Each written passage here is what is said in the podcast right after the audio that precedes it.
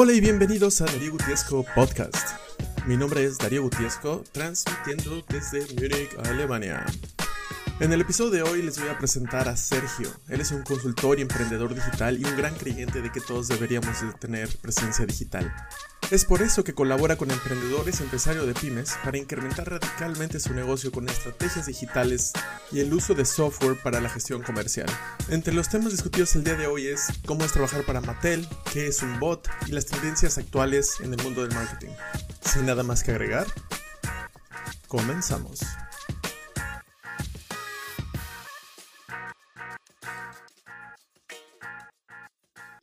¿Qué onda amigo? ¿Cómo estamos? ¿Qué pasó, bro? ¿Cómo estás? Buen día. Bien, bien, bien, bien. Hasta ahorita todo bien. Buenas noches para ti. Son las ocho y media de la noche aquí en Alemania.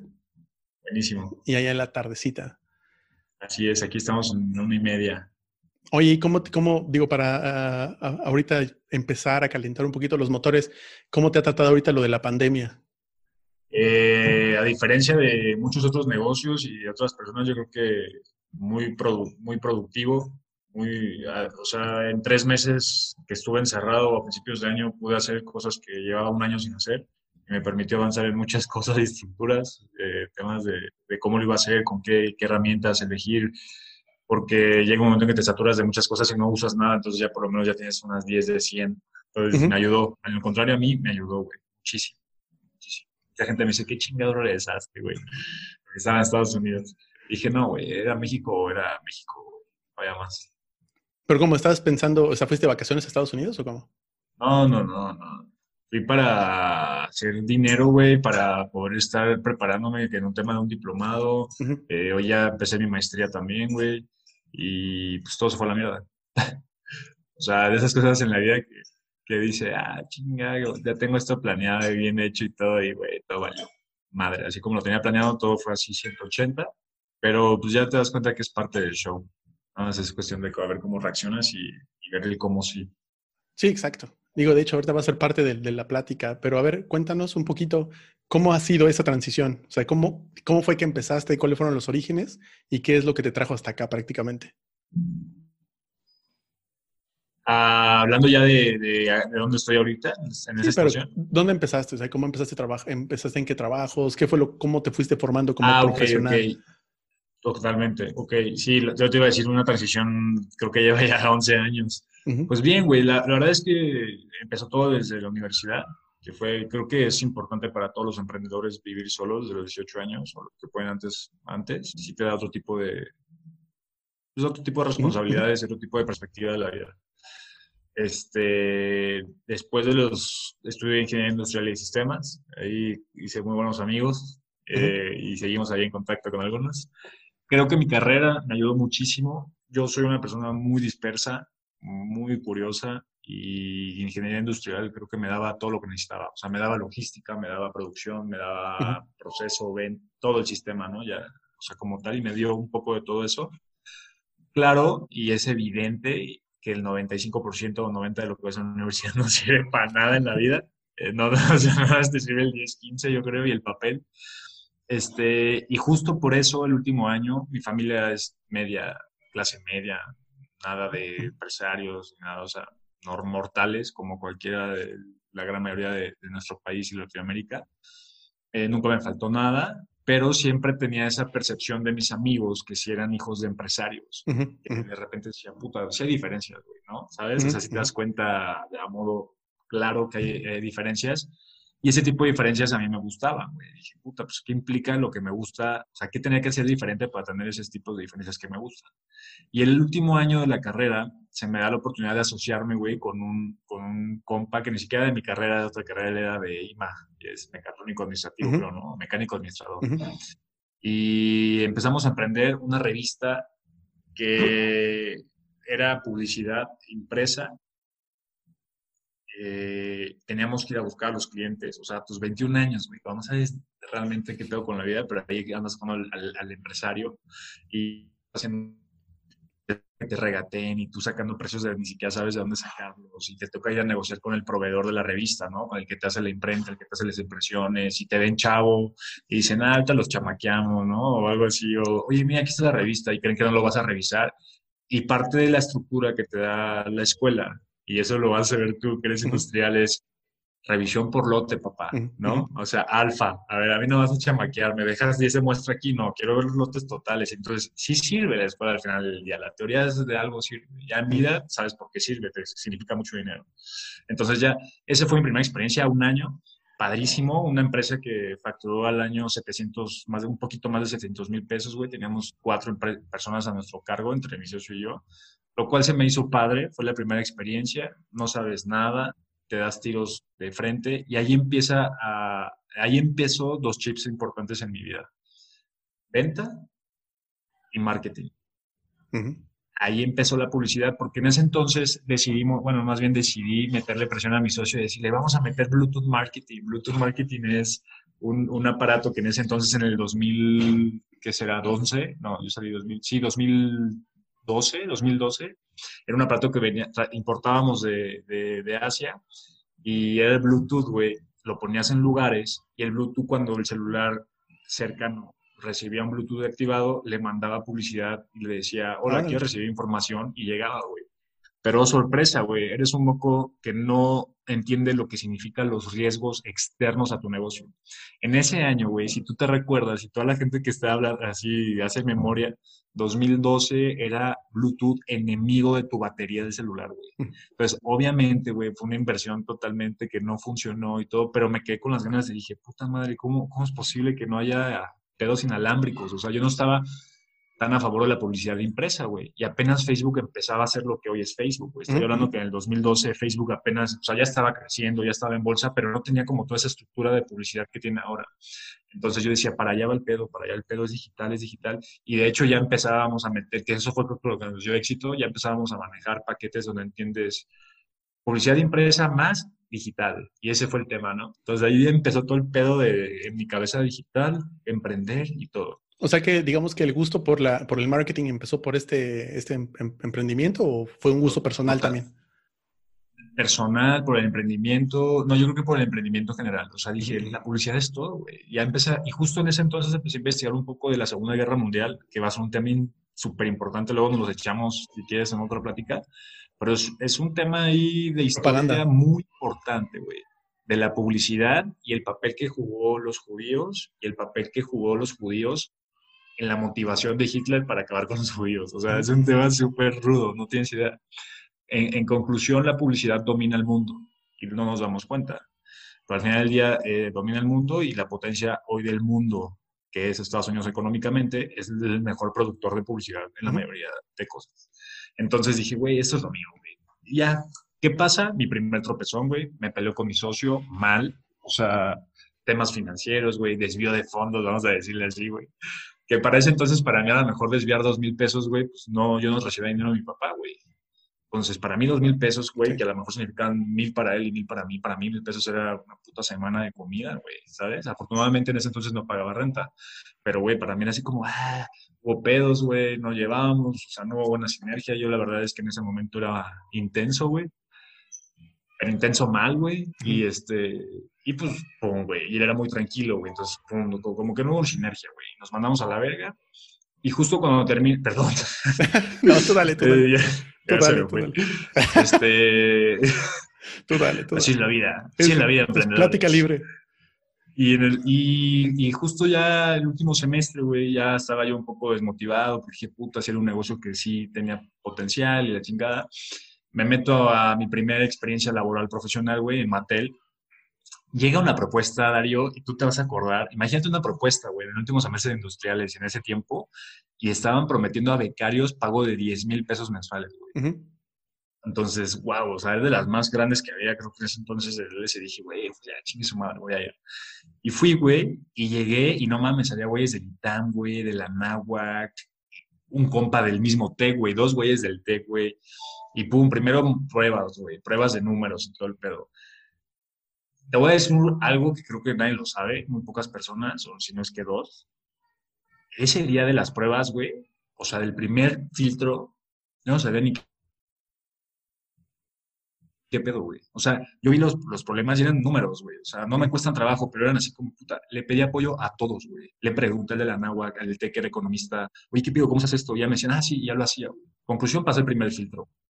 Y ahí creo que quiero darle un mensaje a los emprendedores. En la vida no todo es ni materias, ni calificaciones, ni teoría, güey.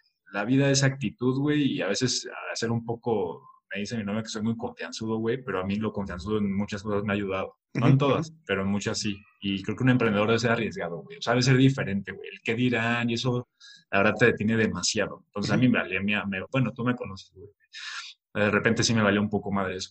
Entonces, pasó, güey, y llego al filtro con el tercer jefe, güey. O sea, el, el tercer filtro llegué, al final pasé el segundo, pasé el tercero, y mi primera entrevista de trabajo laboral formal en, en, en mi vida, güey un jefe, güey, que ojo, güey, tenemos 30. En ese entonces mi jefe tenía 28, güey. Y yo tenía 21, güey. Un pinche mocoso, güey. Y yo decía, no mames, ya está bien grande este, güey. Güey, eh, tú sabes que siempre estuve en el repre de fútbol del TEC, güey. Entonces, el fútbol siempre ha sido también parte de mi vida, que también creo que el deporte es importante en la vida de todo. Eh, y, güey, clic inmediato, güey. Yo soy central atrasado líder o así, ¿no? Ah, yo también juego esa posición. Ah, no, pum, pum, pum, pum. Clic, güey, a la semana que viene estás contratado, güey. Dije, no, güey, a huevo. Güey, me chingó un para, ¿no? Le pedí a un economista que me ayudara. O sea, dije, güey, eso no fue tema de que yo fuera más inteligente, no, güey. Me supe mover, se dio y tuve tema de conversación y pum. Sí, no son exámenes. Ahí, exacto, y empecé a afianzar el tema, ahí como que empezaba a, a vivir sin analizar lo que significa la relación humana, güey. Tener tema de conversación, hacer buena apertura de negociación con las personas, eso suma mucho, güey. Yo afortunadamente creo que por la estructura que traía no me costaba mucho trabajo el ser no ser tímido y todo eso.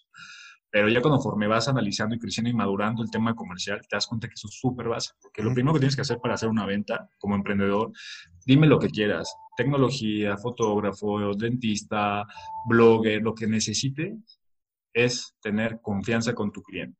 Y el primer prospecto y el primer paso es confianza y entendimiento. Entonces, cuando tienes eso, ¡pum!, ya pasaste 20-30% del ciclo de venta, ¿no? Sí, de hecho, nada más con un comentario extra a eso. Sí, sí. Em, pues al final, digamos, ya sea que te contraten, porque al final que te contraten es hacer una venta.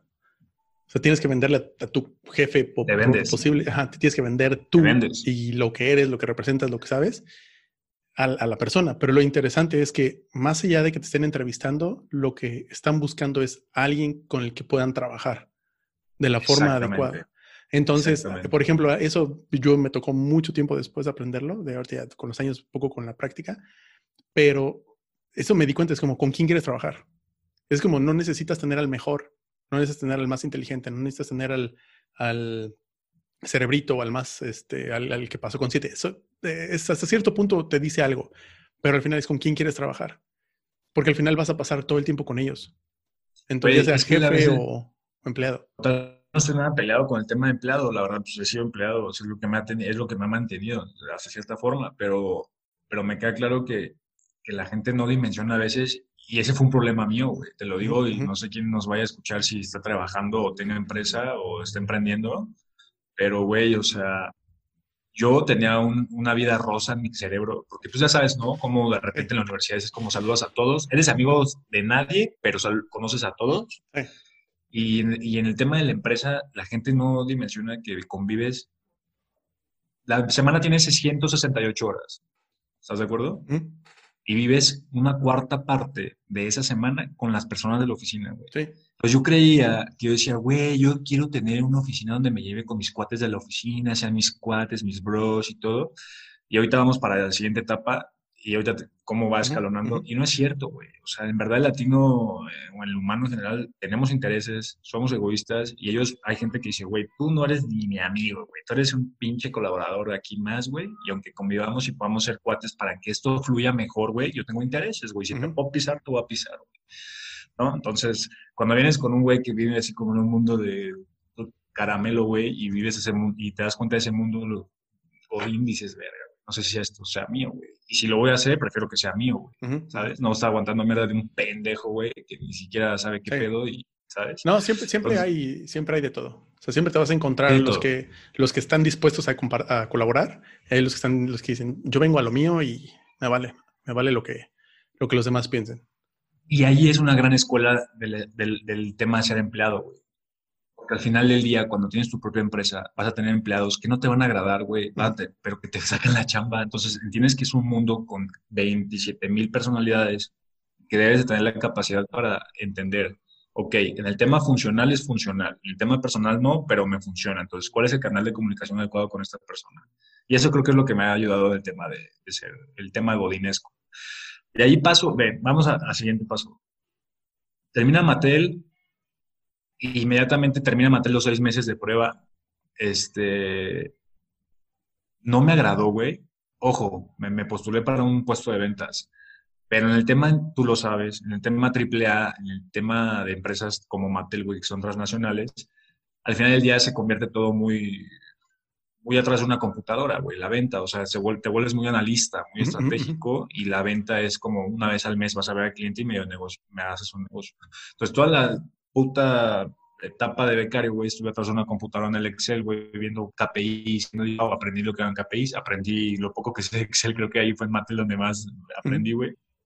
Este, y y pum, güey, de repente dije, güey, esto no es lo mío, güey. O sea, no me veo sonriéndole a todos, güey, siendo como el güey buen cool, güey, y en la computadora todo el puto día, sin hablar con un cliente. Sé que era un proceso en el que me iba a tardar, güey, porque primero es analista, junior, güey, luego así, ya sabes, ¿no? Las etapas. La escalera corporativa. Empresas. Dije, güey, cabrón. O sea, yo venía de, de la revista, güey, que era literal llegar a un pinche negocio de la nada y preguntar por el dueño que te batearan, güey, y tener que volverles a marcar y luego que el dueño te dijera, no, tengo tiempo y darle seguimiento y luego que te dé la cita y luego vas al lugar y no te pela, güey. Entonces dije, no mames, o sea, lo odio, pero al mismo tiempo lo amo, ¿no? Pero así, y ya, güey, pasa y aplico para un, una empresa saliendo de, la universidad. Prácticamente me gradué en mayo y en julio yo ya estaba siendo contratado por esta empresa pequeñísima, güey, pero de gran, de grandes, había un brazo financiero muy fuerte de Estados Unidos, era una distribuidora de plástico y me meto al tema de ventas, güey. Nuevamente, güey, era, era un proceso de entrevistas que venían del TEC, venían de todo. La persona de RH era del TEC, güey, del mismo campus que yo era. Entonces, de una u otra forma, también otra vez networking, güey. O sea, al final del día, networking y las personas que conoces. Ya no importa tanto qué sabes, ¿no? La famosa frase, ya no importa cuánto sabes, sino a quién conoces. Sí. Es verdad, güey. Entonces pasa, yo creo que para salir de recién egresado, muy buen salario, güey. O sea, te lo digo a libro abierto, duran 18,500 para, digo, para ser recién egresado, yo creo que muchos cuates, mucho mejores calificaciones que yo, mucho todo, güey, ni de pedo estaban en eso, más aparte de las comisiones, ¿no? Entonces, era un, era un, un, jefe americano. A lo mejor me estoy yendo a detalles, pero, pero quiero llegar al punto que tú has dicho y lo que estábamos platicando antes de la grabación. Todo en tu vida te ayuda para algo, güey. El americano, güey, me enseñó algo que yo no había vivido nunca en la vida, güey. Me mandaba correos de tres líneas. Se pasaba por el arco del triunfo el hola, ¿cómo estás? Espero tengas buen viernes, ¿no? Le decía, güey, necesito esto. Comunicación directa. Comunicación directa, güey. Ahí empecé a entender la diferencia entre la comunicación entre mis mismos compañeros mexicanos, güey, y la de un americano, güey. No ni siquiera que, y el americano era pa, pa, pa, pa, pa. Y dije, güey, a huevo, güey. Esto, eso, a mí, dentro de esa estructura que tengo yo con mi papá, siempre era así como muy tajante, güey, muy seca. Yo creía que era seca. O sea, un latino dice, es que eres seco. Ah, güey, eres directo y eres pum, ¿no? Entonces, siempre tuve ese conflicto de comunicación, siempre, güey. Y pasa esa experiencia, güey, duró como un año, empiezo a entender las ventas industriales y empiezo a entender que hay diferentes tipos de venta. No es lo mismo un restaurantero que vende diario a un güey que vende productos, a un güey que vende industria, güey. La industria es un ciclo de venta larguísimo, güey, más de medio año. Tienes que convencer primero al comprador, el comprador te dice ya después de mí vamos con el ingeniero de producción. El ingeniero de producción te dice hay que hacer pruebas, ¿ah? Primero la prueba funcional le llaman, o la primera prueba, después de la funcional viene la industrial, güey, después de la industrial ya vemos si te hacemos un primer pedido. Entonces dije, güey, no mames, tenía que llevarme hasta con el que te abre la puerta, güey, hasta con el, velador, güey, porque de repente es el que te dice, ah, no, ya salió el comprador te dan información, ¿no? Entonces te empiezas a hacer de eso y a empezar, a entender lo importante que es la relación humana en ese aspecto, güey. dije, no mames, qué cagado, esto, esto sí me gusta. En ese inter... por, lo que, por lo que estoy percibiendo, digo, porque te conozco, pero digamos que la gente que está escuchando escuchándote por primera vez, digo, más allá de que, eh, digo, de, que eres muy, personalidad muy abierta, te gusta estar en contacto con las personas, pero es justamente eso, ¿no? Como una cosa es em, estar, o sea, ¿cuánto porcentaje de tu día laboral te gusta a ti personalmente estar en contacto con alguien, platicando con alguien? Pues más de que me gusta. Bueno, buena pregunta. ¿Dices actualmente ya? En general, en aquel entonces y ahorita, pero. No sé, no sé si. No, güey, yo creo que. O sea, si fuera por gusto, te diría que un 70%. Si fuera por necesidad, te decía que 95%. Sí, y es que hay otras personas que. Ajá, y es hay otras personas que no, que no les gusta estar hablando con la gente. Un poco entre introvertidos y extrovertidos, pero como hasta en eso, eh, como hasta entre perros hay razas, ¿no? Exacto, güey. Sí, pero te digo, porque lo que hasta ahorita lo que estoy em, identificando es que prácticamente es el, vamos a llamarle, lo que se le llama coloquialmente como el don de gente. Porque puede ser que hay gente que es muy amable, los tratas a toda madre, pero que no necesariamente les gusta o no necesariamente lo disfrutan. Lo hacen, son buenos, pero no lo disfrutan. Sí.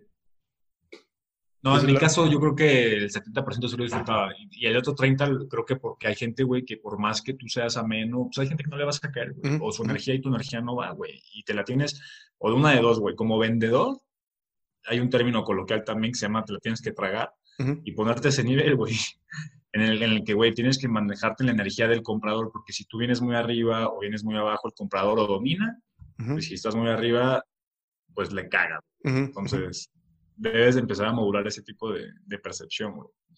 Y este, lo cagado, que en el tema profesional lo puedo dominar, en el tema personal me vale mal. no sé si sea normal, güey, pero en el tema personal, si yo estoy arriba y quiero estar arriba, voy a estar arriba. Si estoy bajo, estoy bajo, me vale madre. Pero bueno, es, es cagado. Y creo que en esa empresa, güey, ah, termino la empresa, vamos con una empresa del grupo La Costeña, son españoles, tienen grupo Jumex, tienen Costeña, Jumex, una empresa que compraron en ese entonces tenía menos de 10 años que la habían comprado. Y los has visto en tus visitas a México, a lo mejor, en, Primo, Popotes Primo. No sé si ubicas el logo. No, no me acuerdo. Pero, pero, es una empresa transformadora que le trabajaba a Costeña y a Jumex, que son enormes. Y de hecho me jalan de donde yo estaba, güey. Estaban ellos haciendo una nueva inversión, invirtieron como 20 millones de dólares en ese entonces para una nueva área y me dicen, oye, ¿no te quieres venir para acá? Porque yo le estaba vendiendo la resina para su proyecto, güey. Entonces, como que me echaron un ojo y me dijeron, ¿no te quieres venir para acá? Y sí, sí, sí, les dije, sí, va, va, va, va. Vi la empresa más grande, güey, era más de 500 trabajadores. O sea, ojo, pasé de Mattel, que era una AAA, y para hacer una AAA, toda la operación de Mattel se concentraba en dos pisos en Polanco, güey. ¿Sabes? AAA al final del día, ¿no? Bueno, pero eh, por eso es corporativo. El corporativo, o sea, sí, sí, sí, sí. Corporativo. Exacto, o sea, bodegas eso es enorme, pero toda la operación estratégica de negocio, TI, logística, todo se concentraba en dos pisos en Polanco. De ahí me voy al empleo que te digo este, después, que era una comercializadora de resina plástica, todos los clientes que te puedas imaginar de plástico, Coca-Cola, o sea, una industria enorme de güeyes que le ofrecen tapa a Coca-Cola, o sea, ojo, tapa, güey, nada más una industria de tapa, o sea, enorme, allá en Cuernavaca, este, Alpla también, así, no, no, no, una locura. O sea, me empiezan a enamorar el pedo de la industria, ¿sabes? Dices, güey, no puedo creer que exista un proveedor de esta madre, güey. Sí, sí, sí. De esta madre y que valga 20 millones de su empresa, ¿sabes? No mames. En volumen en volumen. Digo, porque, porque ahorita que lo mencionas, como eh, esas son las cosas que eh, están buenas explicarlas, digo, sobre todo por experiencia, porque como tú hablabas, hay diferentes tipos de ventas y es eso. O sea, cada cuando, cada cuando vendes una tapa, o sea, porque la gente normal no las va a comprar. O sea, gente común, corriente, es como, güey, se me perdió la tapa de mi pluma, pues no la vas a comprar. Pero es, alguien sí las compra. Entonces, ¿con, qué, ¿cómo las compran y dónde y en qué industrias? Entonces, en este, por ejemplo, es, ok, a lo mejor es el mismo proveedor, la misma tapa para diferentes productos. Entonces lo pueden vender en diferente volumen. En el volumen es donde hacen la venta. O Exactamente. Economía de escala, ¿no? Ahí empieza, entra el concepto de economía de escala. Y exactamente, güey. Exactamente. Y lo curioso, ese es dato extra, güey, pero, pero para que a los emprendedores, yo creo que a veces nos ciega el hecho de que queremos vender un chingo o de no mames, necesito vender tanto mensual. Nada más para que se den una idea. Mattel vendía el 80% de su facturación anual, güey. En diciembre. En diciembre y en enero, güey. Se chingó, güey. Y un piquito en 30 de abril, güey, por el día del niño. Ujú. Pero, o sea, trabajabas todo un año para matar todo tu pinche inventario de producción en dos meses, güey. Entonces, esas son cosas que a veces uno no lo ve, güey, pero, pero como emprendedor vas creciendo, güey, te vas metiendo putazos o vas viendo, ay, qué cagado. Sí, a no mí me- tiene que ser así, güey. A mí me tocó una, una, cuando estaba trabajando en DHL, me tocó, Sí, sí. me tocó, no me acuerdo si te- había- teníamos en aquel entonces, no, no, no me acuerdo si DHL maneja eh, inventario de Mattel, no, no me acuerdo, Está, eh, no me acuerdo si era sí, Mattel o otra, o otra, otra, sí, proveedor, pero había, em, ¿cómo se llama? Venta de inventario, o sea, era fue mayo, fue eh, abril, febrero, no me acuerdo, o sea, fue un mes totalmente que nunca compras eh, juguetes, pero era como, ok, esos juguetes ya van de salida y como tienen inventario los, los rematan. Entonces está, está increíble porque pues también pues, no, lo, no lo consigues en otro lado, pero también es como... mm. Compras al Sí, o sea, al final del día, de donde puedas ellos sacar venta, si no es con sus clientes, el otro 20% Ujú. ahí estabas tú en ese momento. ¿no? Está cabrón, güey. Entonces, la, la otra, la otra era una empresa de San Francisco, el- la fuerza financiera, un pinche multimillonario ahí, güey. Literal, esa experiencia está muy cagada. Fui a la entrevista a San Francisco, me pagaron el vuelo y todo antes de quedarme. Después de mi jefe americano venía otro y luego ya el mero mero, güey. Y llego, güey, imagínate qué mamada le dije, güey, en mi primera entrevista, güey. Ah, porque obviamente lo investigué a él, güey, y se llama Said Amidi, güey, pinche multimillonario, hijo de familia millonaria y todo el pedo. De hecho, ese güey, ese güey, eh, estuvo como inversionista ángel en Dropbox, güey. A ese grado, él está en Silicon Valley y todo. Güey, así me presenta y dice, ¿por qué quieres trabajar con nosotros? Le dije, no solamente quiero trabajar, quiero aprender para ser millonario como tú. Yo cuando terminé de decir la frase, güey, pinche chamaco mocoso de 22 años hablando así, güey, dije, güey, qué pendejada acabo de hacer, güey, me van a mandar a México así, valiendo madre. Y no, güey, conclusión, sí me quedé, güey, estuvo bien. Entonces, este, pinche oficina, güey, ¿qué te gusta? ¿De ocho personas? Conmigo, güey. Ocho personas conmigo y se encargaban de facturar en ese entonces esa empresita, güey, dentro de, que es 2013, güey, no sé en cuánto estaba el dólar, pero entre 450 mil y 600 mil dólares mensuales. Sí. Entonces, bueno, está bien. Este, pasa eso, güey, y me voy a la empresa que me jala, y una empresa que ya facturaba 49, entre 45 y 60 millones al mes. Entonces, ¿Pesos o dólares? Pesos, ellos, ellos, ellos eran pesos. Eh, otra estructura, güey, una empresa más grande, 500 empleados, un poquito más ya de burocracia en ciertos, en ciertos trámites, porque a mí ahí, güey, ya sabes, como buen joven, güey, soñador, quieres implementar sistemas, o sea, yo, sistemas que yo quería implementar en la empresa, güey, unos que, pero sabes, ahí que aprendí, güey, otra vez, y me quedo con esta frase que me dijo mi jefe, güey, una experiencia breve de esta etapa. Diego, estaba dándole yo seguimiento a Coca-Cola, güey. A mí me, me, me, contratan las dos empresas estas para desarrollar mercado, uh -huh. que creo que en ventas es lo más complicado que puede haber. Sí, sí, no sí, es lo ah, mismo que ya tengas tu cuentita, te la den y ya nada más te encargues de pedos logísticos. Desarrollar mercado. Acá eh, precisamente es, es, pasa lo mismo. Yo también estuve trabajando en, le llaman Business Development o Desarrollo de Negocios. Uh -huh. Y uh -huh. es prácticamente nadie quiere ir ahí. Ahí es, donde, ahí, ahí es donde están los putazos. Es como tienes que demostrar, sí. o sea, nadie te conoce, tienes que ir a tocar puertas y es pura, puro rechazo. Entonces, si no, si no aguantas, pues, pues sí, y todo el mundo, por ejemplo, porque también me tocó trabajar en, en reclutamiento, bueno, la parte, no reclutamiento, sino headhunter, entonces me tocaba contactar gente y les preguntaba a vendedores también, ok, tengo estas chamas, por ejemplo, de desarrollo de negocios, ¿te interesa? Pagan tanto. No, yo quiero ser eh, eh, gerente de cuenta. Entonces, como, sí, o sea, sí, sí, sí, pero, pero, o sea, entiendo que no quieres entrar a esto, pero es una empresa, por ejemplo, hay una empresa con la que tenía, eh, estaba trabajando que, no, yo no estaba trabajando con ellos, sino le estaba dando servicio a ellos. Outsourcing. Ah, sí, sí, okay. o sea, porque es Headhunter, o sea, te pagan, te contratan para, bueno. Sí, sí, sí, para un, poderles colocar. Ajá, te dan un fee por cada persona que metas. Para poderles. Exactamente. Claro. Cada, cada, um, um, cada persona contratada exitosamente te dan un fee de venta. Eh, y justamente había una empresa que yo no la conocía, hasta increíble lo que hacen, no sé si alguna vez lo había escuchado, se llama Automation Anywhere. Y pon tú que lo que hacen es bots. Eso es lo que venden, bots.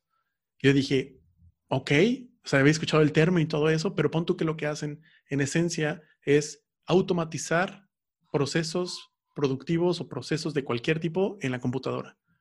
Y, y, y, prácticamente lo que es es como un macros, es un macros de Excel en cualquier Así página, es, en cualquier. Así es, eh, así es, así es. y entonces está increíble, no sé cuántos. mi- ¿Eso, eso en qué año fue, Darío? Eso fue el Tú también no mames, has estado dando un chingo de empresas, Sí. has visto un chingo de procesos Eso fue el año pasado. eso Ah, fue el año pasado. Puta, güey, qué Y, chido. eh, y de hecho también estaba viendo a ver si me metí ahí. Em, dije, oye, pues estás buscando a alguien.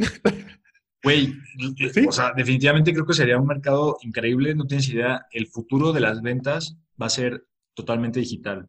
Y gran parte de la prospección, de la información, del- de, la documentación, güey, es tanta información que no vale la pena estarle pagando a un pinche community manager o a un güey metiendo Sí. los pedidos. no, de hecho, Hagas un bot de Sí. una vez exacto. olvídate, güey. Pero la- yo creo que la mayoría está como yo. O sea, sabes, como no sabes que existen. Has escuchado el término, pero no sabes qué hacen.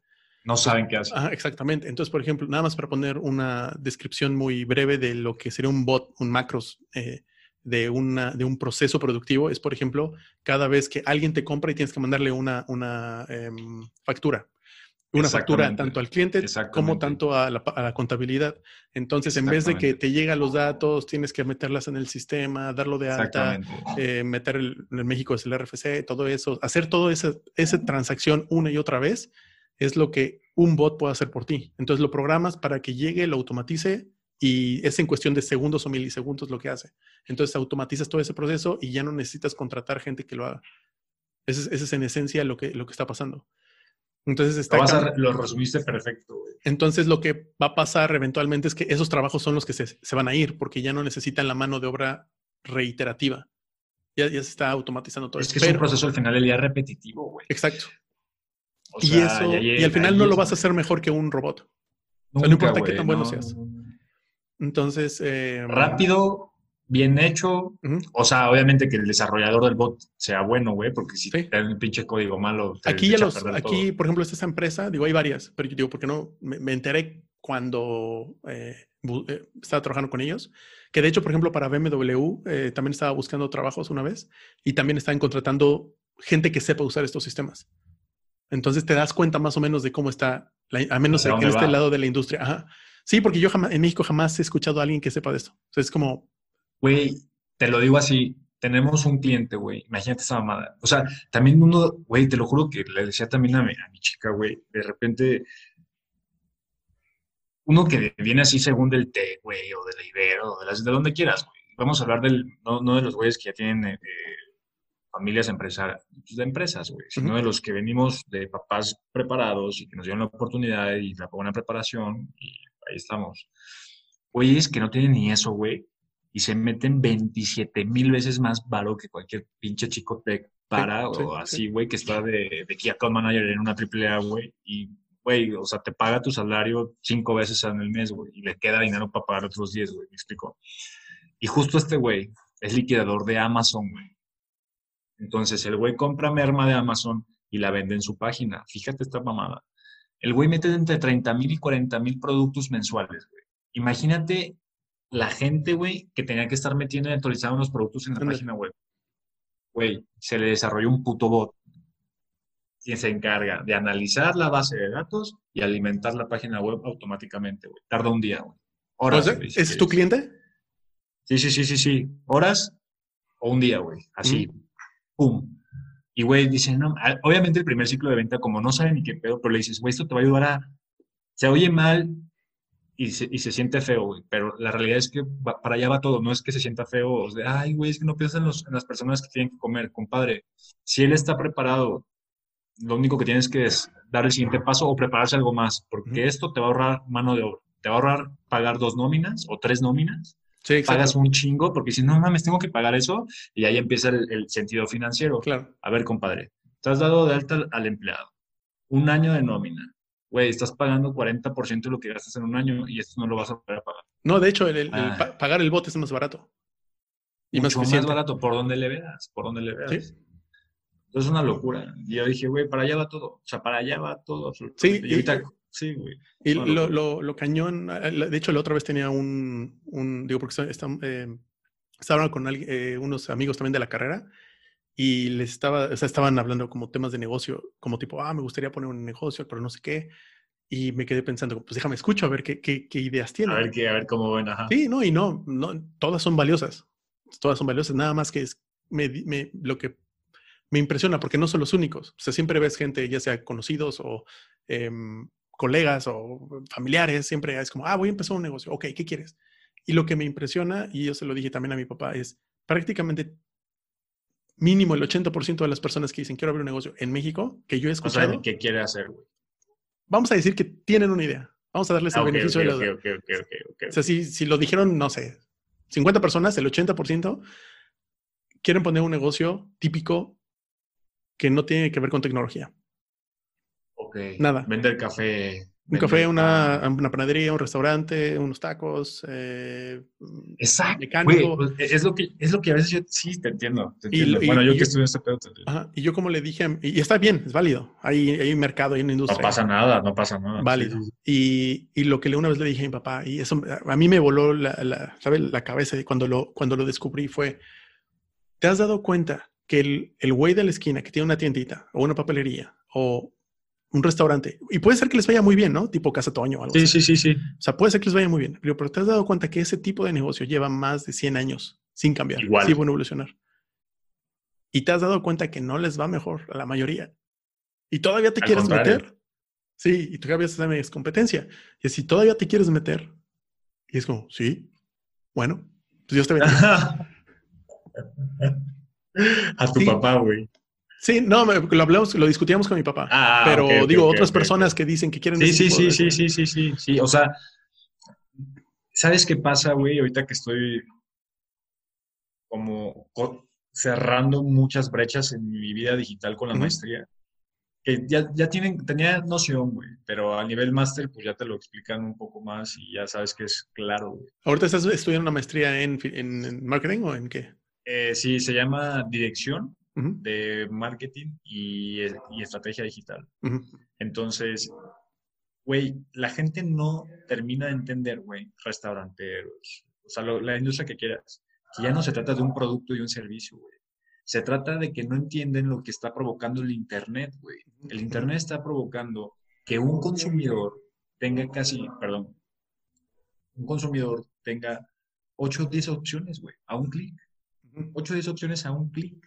Que si cualquier persona va a comprar algo y quiere comprar ese termo, va a poner termo para guardar agua. Y en Google le van a salir 10 opciones. Y el diferenciador no es un producto un servicio, es una solución, güey, en la experiencia de compra. Y Exacto. todo viene con el famoso neuromarketing. Viene, es una masa de, no lo puedo resumir, tú sabes de este pedo porque también has visto neurociencia, pero es un pedo de la experiencia y de- si tú conoces bien el famoso buyer persona, el famoso perfil del comprador, güey, te facilitas demasiados pedos, demasiados pedos. Entiendes a tu, a tu consumidor, a tu cliente, que es el que te va a generar venta.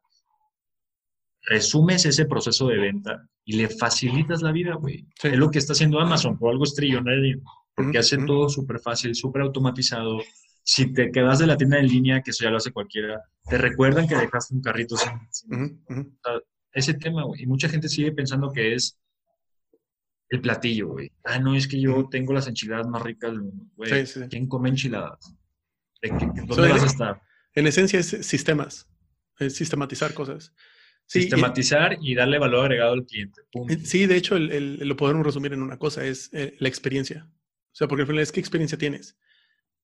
Y es como, por ejemplo, digo, hablamos de, de- ahorita estamos hablando de algunos eh, negocios típicos, ¿no? Como tipo restaurantes, cafeterías, por- por- puede ser un Starbucks, un McDonald's o lo que sea. Starbucks es un gran ejemplo, güey. No vende café. Sí, o sea, te vende, te vende la experiencia. Y, y la gente lo paga. El- eh, pero más allá de si vale o no eso, la pregunta es si funciona o no. Entonces dices, sí, sí, sea, a ellos sí les funciona. Puta, claro. Y luego dicen, ¿por qué no puedo llegar yo a hacer eso? Y sí puedes. De hecho, justamente ese es todo el tema que a mí me ha tocado estar cubriendo para ah, que veo en la gente y que trabajo con ellos. Por ejemplo, ahorita estoy trabajando con un, eh, un amigo, un conocido, tiene un restaurante de comida mexicana en- aquí en Múnich. Eh, Oh. se, llama, se llama La Taquería. Eh, y, y punto que nunca había ido ahí a, a visitarlo, fui, el lugar está increíble, eh, tiene como en las paredes máscaras de luchador, o sea, sí te sientes un poquito, tiene, tiene sí, ah, tiene productos mexicanos, este, vende eh, enchiladas, eh, quesadillas, burritos, porque aquí parece que la comida mexicana son burritos. sí, sí, sí, sí, sí. Hay cosas así. Y lo interesante, yo estaba poniendo atención, como dije, ¿quién demonios quiere comer comida mexicana? La primera pregunta, y pues, los mexicanos son el, mercado número uno y la segunda es gente que está relacionada con la comida mexicana. Dije, ok. Claro. Dije, ¿cuál, ¿por qué deberían de venir a este restaurante y no a otro? Porque también hay competencia. Claro. Y ahí empiezan las, ahí, ahí es donde empiezas a poner a alguien en jaque, porque... Totalmente, güey. Porque no tiene que ver con productos. O sea, la comida, la comida es importante, pero la experiencia y la conveniencia es lo más cabrón. O sea, lo más difícil de lograr. Y, sí, justamente, digo, hemos estado hablando de eso y lo hemos visto en otros eh, competidores, pero sí, es, es bastante... La, sí, la experiencia te puede hacer o deshacer el negocio, prácticamente. Totalmente, totalmente. Estás abierto... Estás abierto a probar, pero te... En una que tengas una mala experiencia no regresas y hablas mal de ellos. Eso es lo peor, es lo que te iba a decir. Las redes sociales y el tema digital, lo que ha evolucionado es que hay una comunicación bidireccional, güey. O sea que si tú le das una mala experiencia a un, cliente, él en 10 segundos te hace cagada tu reputación en redes sociales. Y si fue una horrible experiencia, la va a poner y, va, y se va a enganchar y va a motivar. Y en marketing dicen que cuando haces bien las cosas, te funciona, te genera 20 puntos. Cuando es un cliente satisfecho. Perdón, 5 puntos, 5 puntos. Y cuando haces algo negativo, te resta menos 20, güey. Entonces es un 3 a 1, güey, casi 4 a 1. Entonces es una locura, güey. Está cabrón, está cabrón, está cabrón, está cabrón. Y, y, sí, creo que sí, eh, al final del día, para aterrizar un poco y acabar la, idea, eh, todo lo que hacemos en el camino nos ayuda para algo y entender algo. Sí, pero a ver, mm. eh, para, para más o menos para retomar el punto un poquito, porque nos quedamos que te contrataron en esta nueva empresa. Sí. Ajá, y que todo, eso te, ahí. todo eso te fue sirviendo y hasta ahorita estamos hablando de que se está acumulando la, em, las experiencias de tanto de venta como de marketing.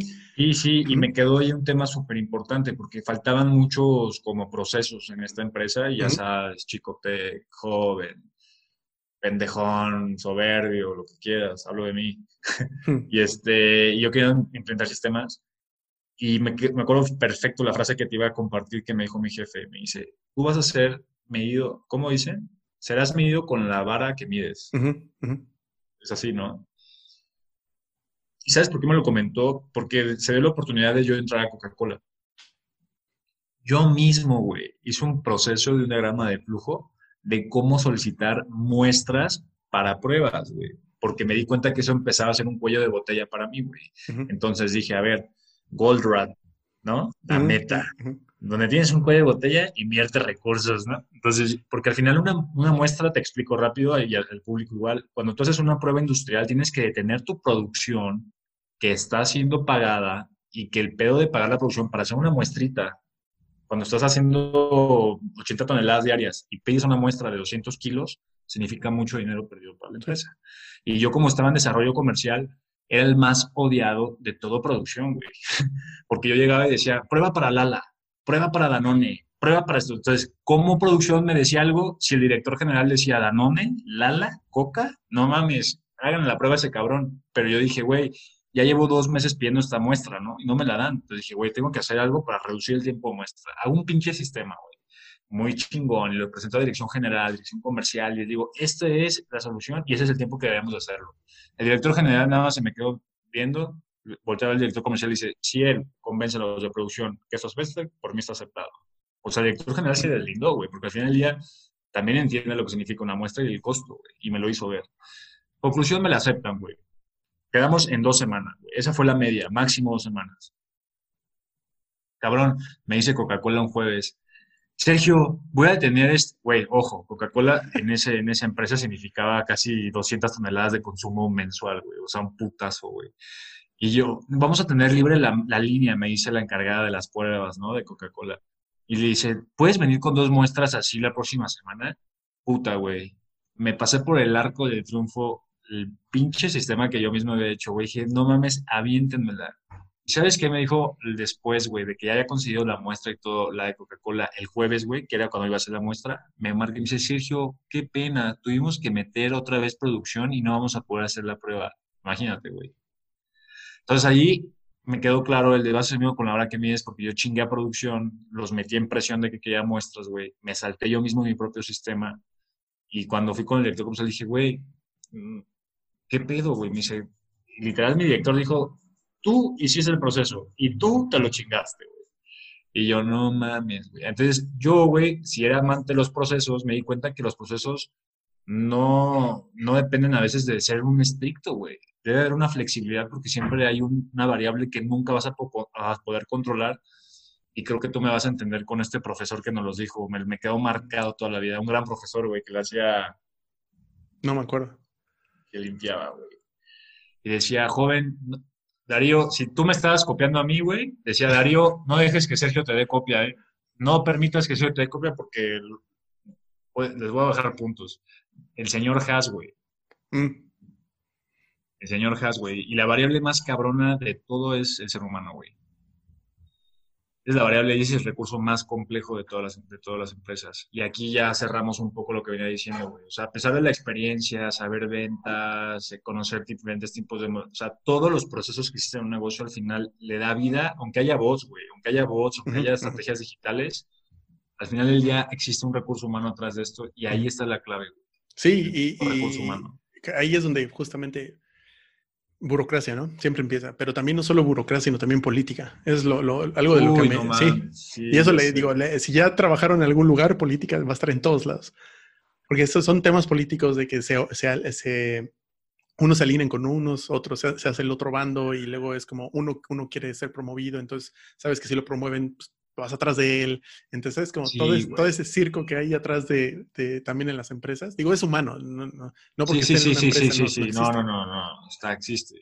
Y, y, existe, güey, y cuando uno tiene una empresa de 50, empreso, em, em, este, 50 empleados, desearía que hubiera dos, tres güeyes que muevan a la gente así y motiven a generar más a la empresa, güey. O sea, al final ya tú cuando eres dueño de una empresa quieres ese tipo de desarrollo adentro, güey. ¿No? Sí, entonces, digo, y para, y para andar convenciendo gente, pues es que eso también, ah, mira, te voy a compartir un poco cómo, cómo es aquí. Em, eso me impresiona, o sea, cómo, cómo trabajan aquí. ¿Ves que se les... Bueno, güey, es que estás en una de las culturas más no mames del mundo. Sí, pero no es... Fíjate, en otra de las eh, entrevistas que he hecho con amigos mexicanos que trabajan aquí, un amigo trabaja en BMW, otro... otro, otro Tienen lo mismo que en México.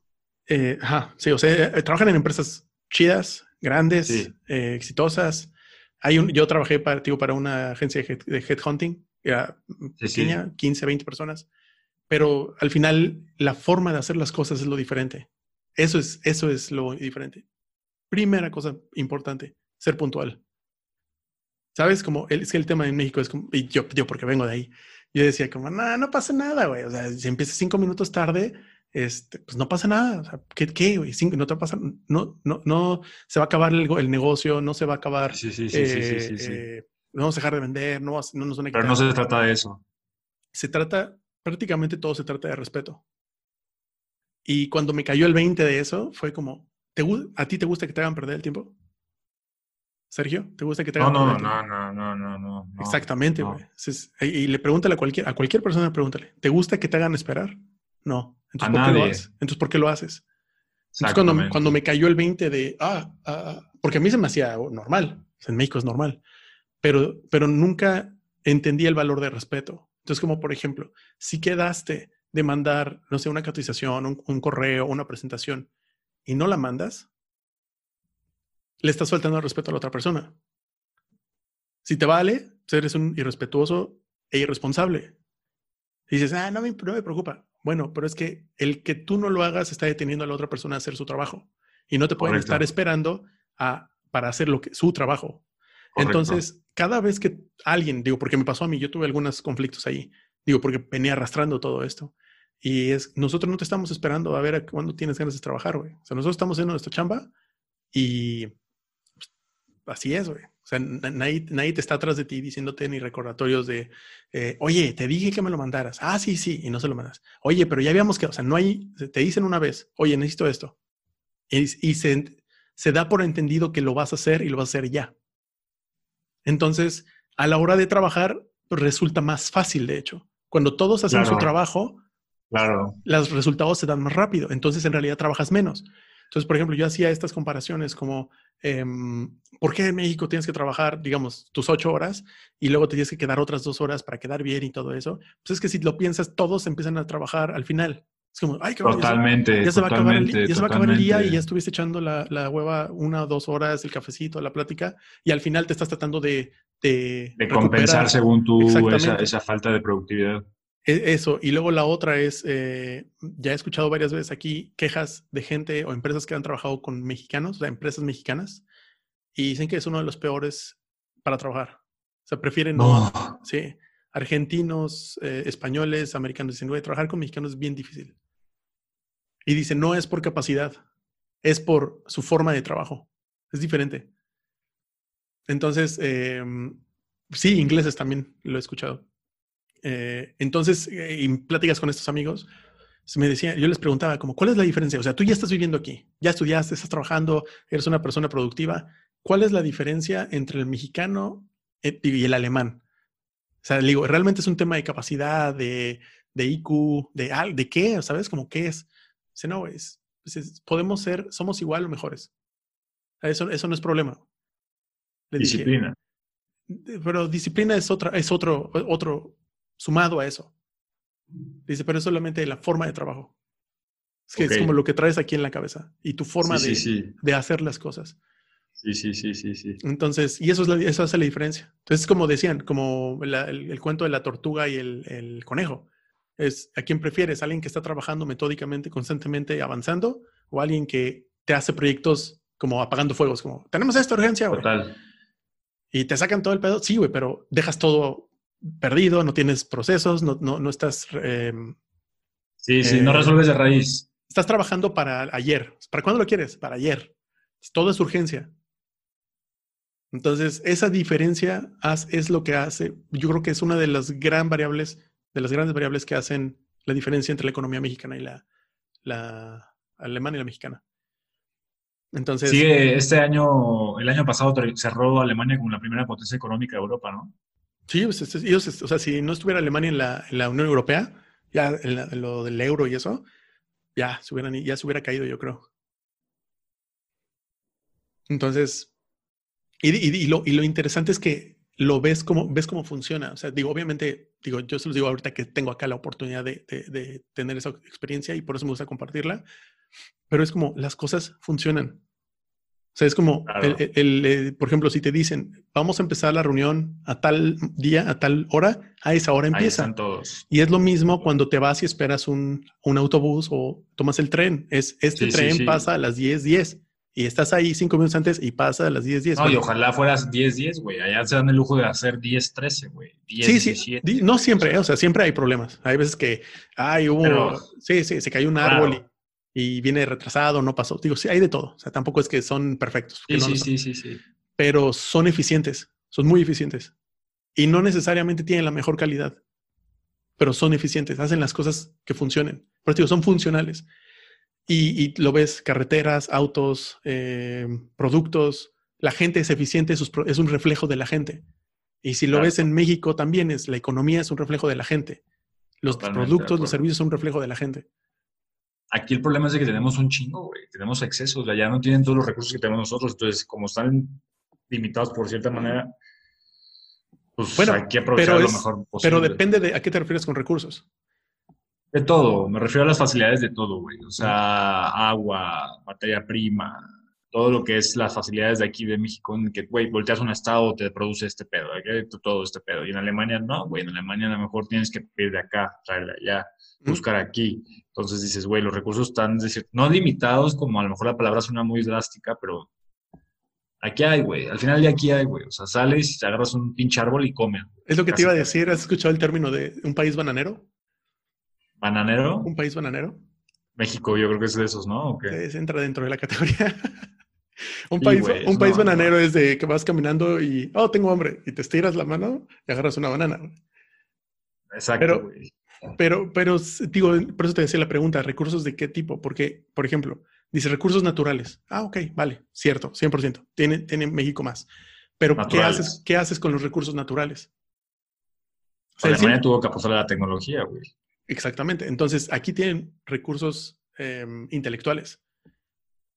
Entonces, entonces, si tú pones en, en, escala cuál es más valioso para la economía a nivel nacional e internacional, es tecnología. 100%. Cosa que México lleva años y décadas sin apostarle. Güey. Exactamente. Entonces, pero la pregunta es si, ¿quién, vamos a ponerlo de este punto de vista, ¿es ¿de quién es responsabilidad? ¿Del consumidor? ¿De quién es la responsabilidad de desarrollarte, de empezar a desarrollarse ah. como una potencia económica o tecnológica? Eh, digamos que sí y no. En realidad depende del individuo. Depende de, cada uno. Por ahí empieza. Si el gobierno no da facilidades, es tema del gobierno, ¿no? Sabes, como no puedes cambiar eso. Es prácticamente, si dicen que vamos para atrás y que vamos a trabajar puras minas de, eh, ¿cómo se llaman? Las de carbón, pues es un problema, güey.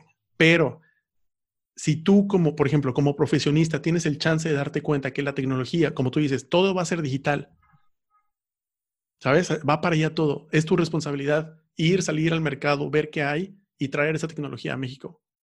si eso es lo que te gusta.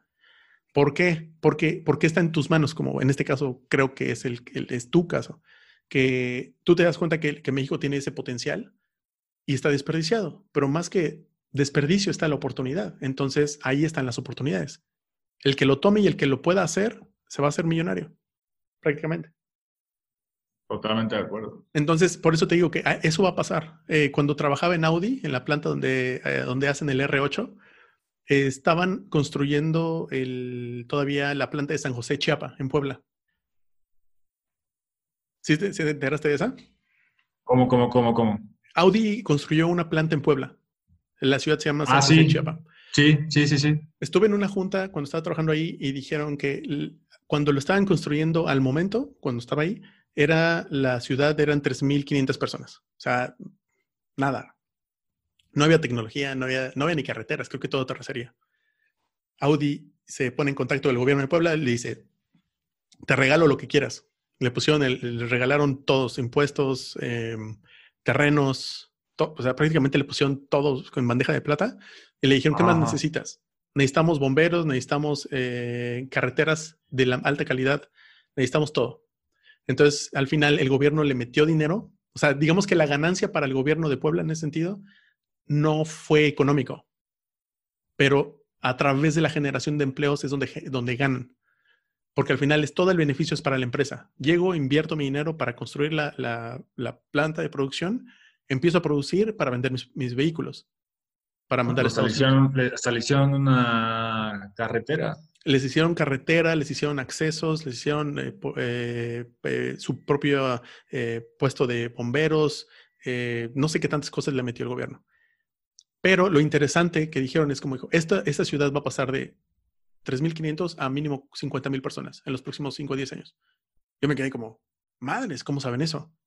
¿Sabes? Como, ah, eso es lo que me sorprendió. Es como, sí, entiendo, llega el dinero, llega, el, llega la inversión, van a llegar trabajos. Y, y pregunté y dije, ¿qué está pasando aquí? ¿Cómo, por, ¿Cómo saben todo esto? Dijo, pues es muy fácil. Las personas que llegan a trabajar ahí, las personas que llegan a trabajar ahí, ya sea un ingeniero o un diseñador o un jefe o un, alguien de la línea de producción, no importa quién, todos tienen que comer. Fue como, ah, ya entendí. O sea, es como va a terminar y si no comes adentro, comes afuera.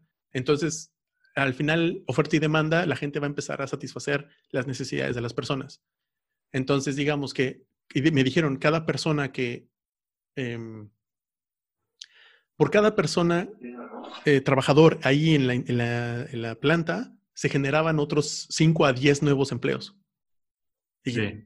está increíble. Al final, porque esa persona... ese, es el argumento de venta de los inversionistas extranjeros para el tema de naves industriales. Te lo digo porque después de haber pasado de primo, pasé una etapa ahí de tecnología, de,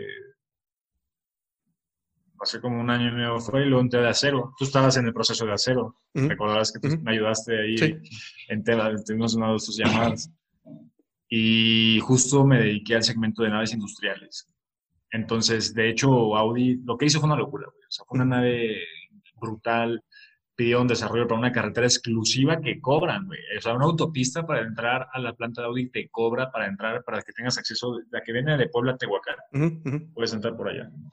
Pero sí, lo que dices es una locura, güey. Y su argumento de venta es eso siempre. Dicen, al lado de una nave del tipo de Audi existen 10 más alrededor. güey. Ujú, ujú. Entonces siempre es, Sí, va a incentivar la ¿no? economía. Para- O sea, incentiva la economía. al final del día es incentivar. Sí, sí, sí. Oye, y para ir cerrando el tema, yo creo que, Oye, pero espera, algo que no nos has contado y eso es súper importante. dime, ¿En qué momento empezaste con la empresa que tienes ahora? ¿Qué fue lo que, por qué lo decidiste de esa forma y qué es lo que, a lo que te estás dedicando? O sea, ¿qué te dedicas actualmente y por qué es tan relevante a estos temas que estamos hablando? Mira, yo creo que la empresa, el, el negocio más bien como tal es, lo tengo hace cuatro años, pero en esos cuatro años nunca hubo un enfoque, nunca hubo una entrega al 100%. Eh, siempre hubo una entrada cómoda de empleo que te hace entrar a una zona de confort y no sentir hambre y no sentir esto como para pegarle. Eh, el año pasado terminó nuevamente, estaba yo en una gerencia nacional, güey, en una empresa AAA nuevamente, comodidades, salarios, viajes, no pasa nada. Se termina, güey, y se termina otra vez por un tema de relaciones. O sea, con el jefe que estaba en ese momento, no me hallé, güey, no cuadramos, no supe cómo, cómo ser un pinchampón igual que él, güey, no supe darle la vuelta. Y dije, güey, ya, güey, ya no más, güey. O sea, ya, ya, ya estoy harto de este pedo. Y dije, ya, güey, ahora sí lo voy a hacer bien. Y me pasé de agosto a diciembre todo así como recabando todo, haciendo todo, entendiendo, invirtiendo, güey, trabajando en la plataforma que tengo ahorita, que es una unidad de negocio. Dije, ya, güey, ahorita es, es el momento. Y ya cuando estás enfocado, güey, y tienes claro, o sea, fíjate, a pesar de que tú me decías hace cuatro años, pero ¿y de qué es tu negocio? Ah, no, es digital, la chingada, o sea, no tenía claro, güey, no tenía claro, a pesar de que ya sabía que existían redes sociales, que ya sabía que existían aplicaciones móviles, que existía el CEO y que marketing digital y publicidad y la chingada, no lo sabía, güey, no sabía hacia dónde iba. Y ahorita, ¿qué hago y cómo ayudo, güey? Entendí algo muy clave. Existe una demanda brutal, güey, brutal, en que las personas necesitan digitalizar su negocio, pero no saben cómo digitalizarla, güey. Y lo que les pasa es de que en Internet ven productos y un chingo de agencias y ven servicios, pero no saben cuál es la que le hace falta al negocio. Claro. Entonces dije, güey, soy industrial, he estado en chingo de empresas, he visto chingo de estandarizaciones y lo que funciona y me gusta es la consultoría. Nada más le agrego la consultoría digital, güey. Claro. Entonces me acerco con ellos y les digo, a ver, güey, todo lo que tú necesites saber y creer, creer que necesitas de Facebook, de AdWords, pues, ¿no? Publicidad en Instagram, hacer un funnel de venta, eh, cómo hacer la estrategia para captar prospectos, está bien, te ayudo.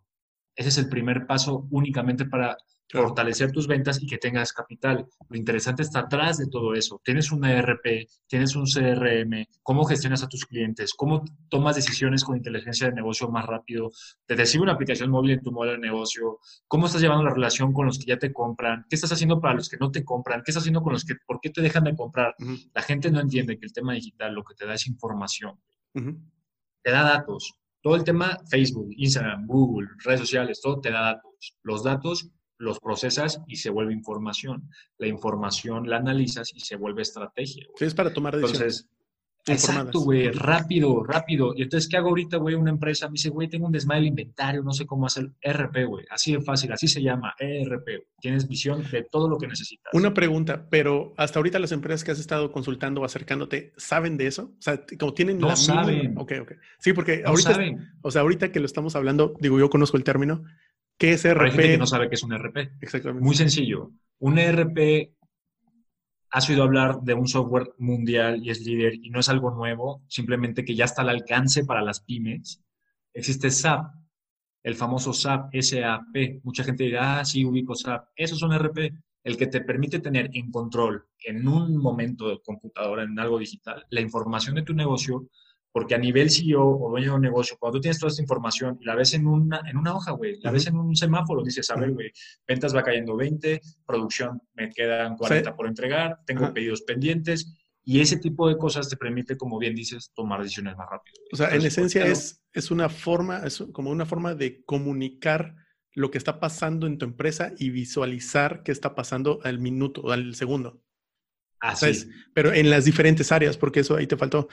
son diferentes áreas en las que puedes estar controlando. Es una forma de control y, control y medición. Totalmente. Entonces, eh, puede ser tanto logística, eh, recursos humanos, ventas, eh, administración.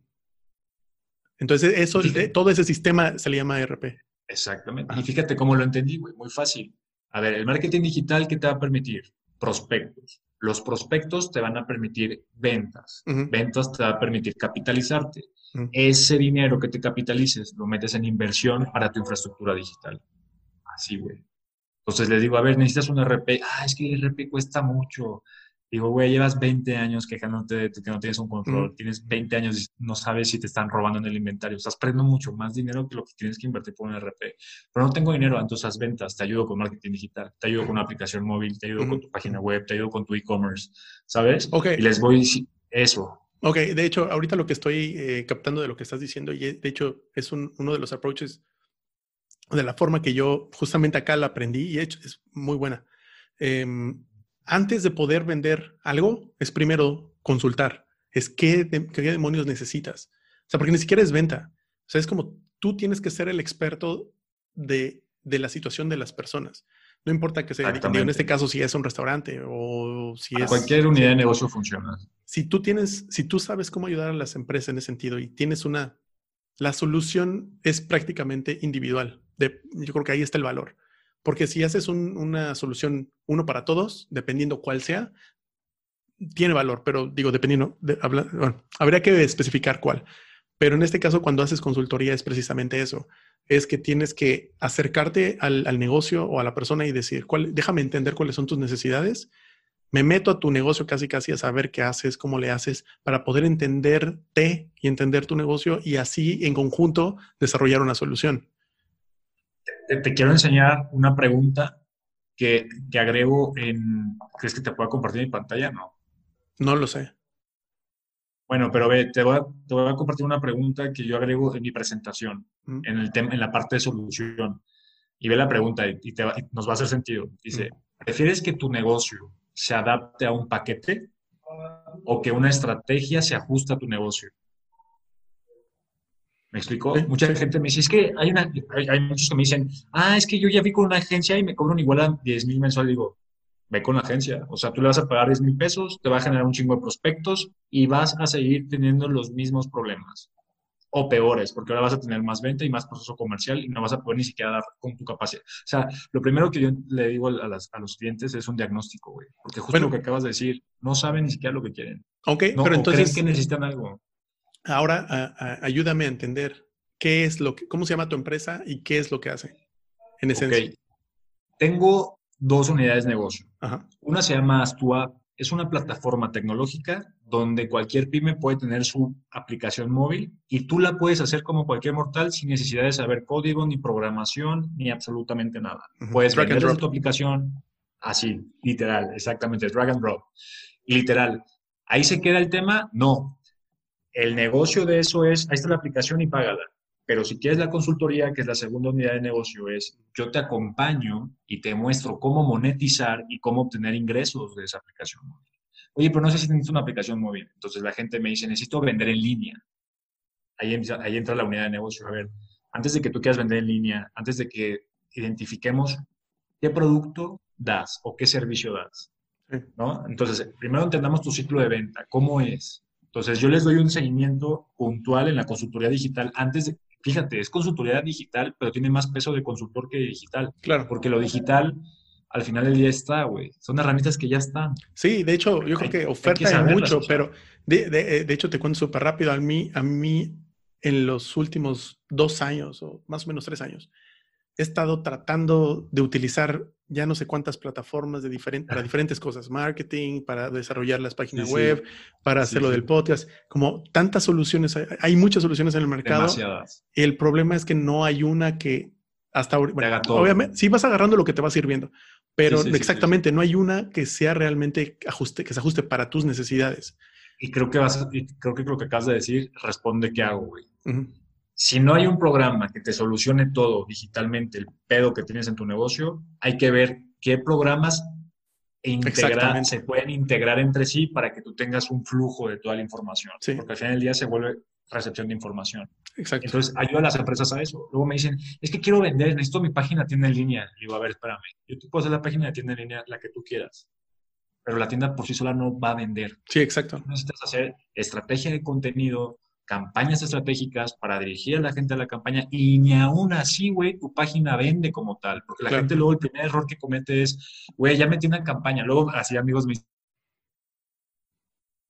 dicen, güey, ya metí una campaña, güey, le metí dos mil y me hizo como diez mil de venta, güey, ¿no? Dicen dos mil pesos a la campaña los mandé a mi página web. Digo, error número uno, güey. Cuando tú haces una inversión, lo peor que puedes hacer, si no tienes una buena página de tienda en línea, es mandarlos a tu tienda, güey, a tu página web. Lo que hacen es, mandar una landing page, a una pista de aterrizaje donde no o sea, la conversión, si tú te estás ahorita mofando que haces 10 mil, estás dejando perder 20 mil en la mesa. Porque la gente no sabe qué pedo. Con una de aterrizaje tienes todo más claro, tienes menos distractores, tienes una conversión de venta más alta. Entonces, esa es mi labor, esa es mi labor, Daniel. Puntualmente le ayudo a la gente a que toda la inversión que hagan en publicidad y para generar más ventas en temas de Internet sea rentable y sobre todo que sea escalable. Oye, este, una preguntota, digo ya para, ya vamos a cerrar prácticamente. Sí, sí, sí. Cuéntame, ¿por qué te tienen que contratar a ti? Haz tu app. Muy sencillo, porque no solamente estás recibiendo un producto que te va a ayudar a hacer dinero, sino que te llevas a un consultor que trabaja hombro a hombro contigo. O sea, yo no te digo, ten la pluma y también para que escribas y escribe las pendejadas que tú quieras. Yo te digo, ten la pluma, te voy a enseñar a agarrarla, te voy a enseñar a escribir y te voy a enseñar a que esta pluma funcione para tu negocio. Para que al final tú lo puedas hacer sin mí o algo así. Y al final y al final, cuando ya veo maduro el, proceso que, necesita el negocio, le digo, déjame a una persona y te la capacito para que esa persona haga lo que me estás pagando a mí más. Entonces, ya nada más vuelve a la parte de tu unidad de negocio. Y yo creo que es eso, o sea, te acompaño en el camino hombro a hombro y cuando ya te veo suficientemente bien, conociendo tu negocio, sabiendo el tema digital, sabiendo cómo vas a generar ingresos, ya te digo, te armo tu equipo. Y de ahí me retiro y ya nada más me vuelvo un consultor estratégico, ya no me vuelvo operativo. Ahí puntual. Excelente. Oye, em, unas dos, tres preguntas antes de cerrar, súper rápidas. Sí, sí, sí, no, necesitamos tanto. No, no, em, adelante, adelante. ¿Qué le recomendarías a la gente que va empezando? ¿Empezar a emprender o en el tema digital? Mm, pues digamos que em, emprender en el aspecto digital o en su empresa en general. Ya, lo primero que les diría es, a pesar de que todos los o sea, lo que les quiero decir, lo digital existe, sí funciona y sí hay que meterle dinero lo principal es que conozcas primero, antes que todo, a tu cliente. antes de, antes de, que, quieras meter eh, ads en Face o Google AdWords, primero entiende qué estás ofreciendo y a quién vas dirigido. O sea, lo primero. O sea, ya ah, vendo café. Ah, pues ya la gente que le gusta el café. No, no, no, no. O sea, ve más allá de eso. ¿Dónde va a estar tu cafetería? ¿Qué tipo de personas y qué tipo de precio quieres? ¿Qué tipo de calidad? O sea, entiende a qué persona vas dirigida. Sería lo primero que les diría, güey. Así, primero entiende tu, entiende a tu cliente realmente, entiende a tu cliente y por consecuente, creo que lo vives conmigo, estoy infiriendo de que ya sabes cuál es tu negocio, güey. Entonces, creo que a veces hay que regresarnos porque la gente no sabe cuál es su negocio. Sí. Así que a veces ellos dicen, no mames, no, no, no sé, güey. Ni yo sé cuál es mi negocio, güey. Sí, de, de, hecho, por ahí escuché una frase que decía que el lo leí o lo vi, no me acuerdo, lo vi recientemente que decía, el la única profesión prácticamente en la que no te exigen ningún requerimiento para empezar es ser emprendedor. Para todos los demás necesitas un título, una, ¿sabes? Una cierta preparación. Para ser emprendedor no. Dice, pero debe ser al revés, que es lo más cabrón. Totalmente. Te deberían de enseñar a ser emprendedor. O sea, pero digo, ¿quién y cómo? Eso es otra cosa, pero otro tema. Este, otra, un, ya digo las últimas dos. Em, ¿cuál, es, eh, eh, ¿Cuál es uno de tus gustos culposos? Uno de mis gustos, gustos culposos. o gusto culposo, número uno. Puta, qué pregunta tan... Creo que uno de mis gustos culposos sería... Puta, güey, TikTok, güey. ¿Sí? ¿Te gusta mucho? O sea, lo estoy, lo estoy, lo estoy estudiando, lo voy a empezar a implementar en algún punto para, para mi negocio, pero no mames, según yo de repente entro para ver qué mamás está de tendencia y, güey, pierdo una hora viendo mamás. O sea, creo que es un gusto culposo muy pendejo, pero me encanta ver TikTok y ver videos pendejos. Eh, bien, bien. Sí, sí, definitivamente. Vale. ya la última pregunta. Em, digamos que, digo, esta pregunta se la, se la estoy haciendo a todos, a todos los invitados, pero es bastante buena porque le sirve a todos. Ok. digamos que son tus últimas 24 horas de vida. Te acabas de enterar. Te llama el doctor y te dice, Sergio, ya, ya, ya vas para el otro lado.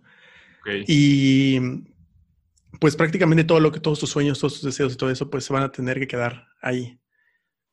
Y tienes el tiempo para poder despedirte de, de tus seres queridos, pasar un poco de tiempo y tienes la oportunidad de dejarles tres mensajes a, tus seres queridos o en general a la gente para que, para que puedan reconocer, este fue Sergio, este fue Sergio. ¿Cuáles serían esos tres mensajes o, tus verdades? O sea, como de mi perspectiva, así como adjetivos que, con los que me gustaría que me recordaran o simplemente tres mensajes de vida en general. Tres mensajes de vida en general, a tus seres queridos o a los demás. Perdón cuando la cagué.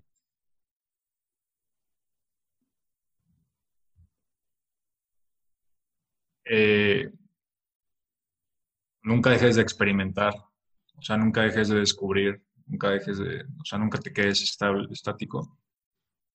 la tercera es, no tienes idea lo rápido que es la vida, güey. O sea, no, no, no, o sea, si tienes 7, 8 años, crees que la vida te resta, güey, y la vida es así, O sea, diría, no la, ¿cómo dicen? La vida no está comprada o el tiempo no está comprado. No sé, les diría, la vida dura un minuto, les diría. La vida dura un minuto, entonces no te quedes con ganas de hacer absolutamente nada.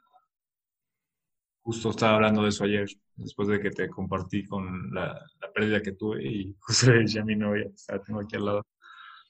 Este, eso, güey, y, así, o sea, tampoco es como que ah, voy a salir y voy a hacer un desmadre de mi vida, pero, güey, cada vez que tenga algo y titubeen, no mames, y si lo hago, no, eso, güey la vida es un minuto, güey. Un puto minuto, güey. Esa sería la tercera. La vida es un minuto. ¿Alguna extra?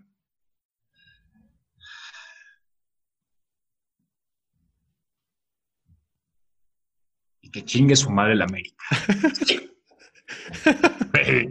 Fue ya, nada más para hacer un poco más relajada la plática. Está bien, sí. sí, para cambiar el mood de la plática. No, está bueno. Pues bueno, amigo, muchas gracias que te tomaste el tiempo. Oye, ¿dónde te pueden encontrar? Eh, me pueden ver en redes como Sergio Reyes, Sergio con C y Reyes sin las Es. Entonces me preguntan por qué. Pues porque Sergio con C no lo vas a encontrar muy fácil en Facebook, me ves más rápido que me, me, encuentras a mí. Y porque Sergio en ruso se escribe con C, Sergey. Entonces, Sergio Reyes.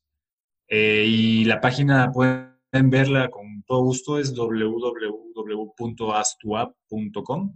Pero el astuap no es con verbo de hacer, es como as de carta, de, es a -S de, estrategia, astuap.com. AS tuap, exactamente. Pueden entrar a ver la página, pueden entrar a las redes sociales.